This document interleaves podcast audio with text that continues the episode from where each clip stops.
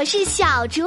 最近到了毕业季，我的朋友圈各种毕业照，大学的、中学的、幼儿园的都有。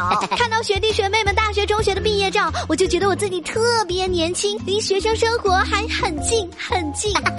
可是看到有些朋友晒的他娃幼儿园的毕业照，我摊手，我摇头，我恐慌。我身边的朋友娃娃都幼儿园毕业了，我呢，大龄剩女，膝下无子，孤独终老，死了都没人埋。哼，做什么我毕业照上那张纯真的脸，我就知道我的青春小鸟一去不回来。我的青春小鸟一去不回来。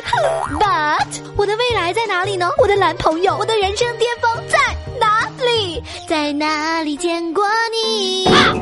世事难料，我自己都不清楚的事情，有这么两项心理科学研究告诉我说，婚姻和寿命的信息可以从你照片当中的笑容里预测出来。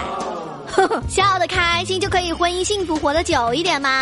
美国迪堡大学心理系教授马修·赫滕斯坦等人收集了三百零六名心理系校友和三百四十九名其他系的校友的一些年鉴照片，有两个受过训练的实验人员对每张照片里人物的眼轮匝肌还有颧大肌运动的强度打。分眼轮匝肌大概就是把你眼睛圈起来眼皮的那一块肌肉，而颧大肌大概就是你颧骨的那一块了。它旁边还有一条叫做颧小肌。叽叽叽！我们人控制微笑就是需要眼轮匝肌和颧大肌的参与。打完了分之后，再把这两块肌肉运动强度的得分相加，就成为了这个人的笑容强度。比如我眼轮匝肌的强度是五分，颧大肌的强度是六分。那么我的笑容强度就是十一分，呃，那么满分是多少呢？哎，对哦，哎呀，反正大概呢就是这么个意思。他们打分肯定没我这么蠢，好吧？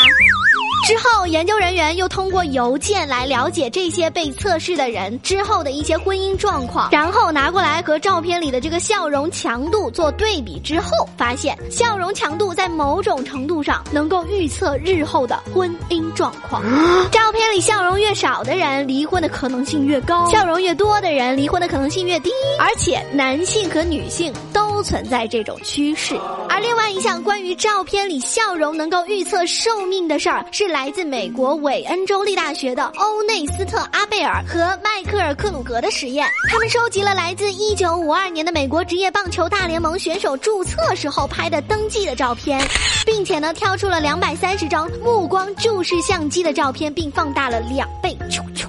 邀请资深的作家和四名成年人对打乱顺序的二百三十张照片，按照嘴周围的肌肉、缩拳大肌跟眼睛周围的肌肉、眼轮匝肌等等的运动情况。来打分，我想问一下，邀请资深作家的意义在哪呢？为什么不邀请主持人去？啊好了，无所谓。打分之后的结果发现，截止到二零零九年的六月一号，照片里的笑容强度越大，他们的寿命也就越长。好，那么从两项的实验结果来看，也就是说，照片里笑容越多的人，离婚的可能性越少，寿命越长。反过来呢，你的笑容强度越少，你的离婚可能性更高，寿命越短。现在的你呢，就可以拿出手机来翻翻你的自拍了，因为我是肉。肉脸，所以呢，我每次拍照的时候都不是特别愿意笑，因为那样显得脸特别大。So 看了我的照片，我感觉我可能要离好几次婚，现在黄土可能都埋到我的腰上了。So 大家一定要珍惜我，我的节目做一期少一期。而各位朋友，为了你们的婚姻幸福、健康、长寿，以后每次拍照的时候一定要记得笑，哈哈哈！带动全身你能够带动的器官笑起来。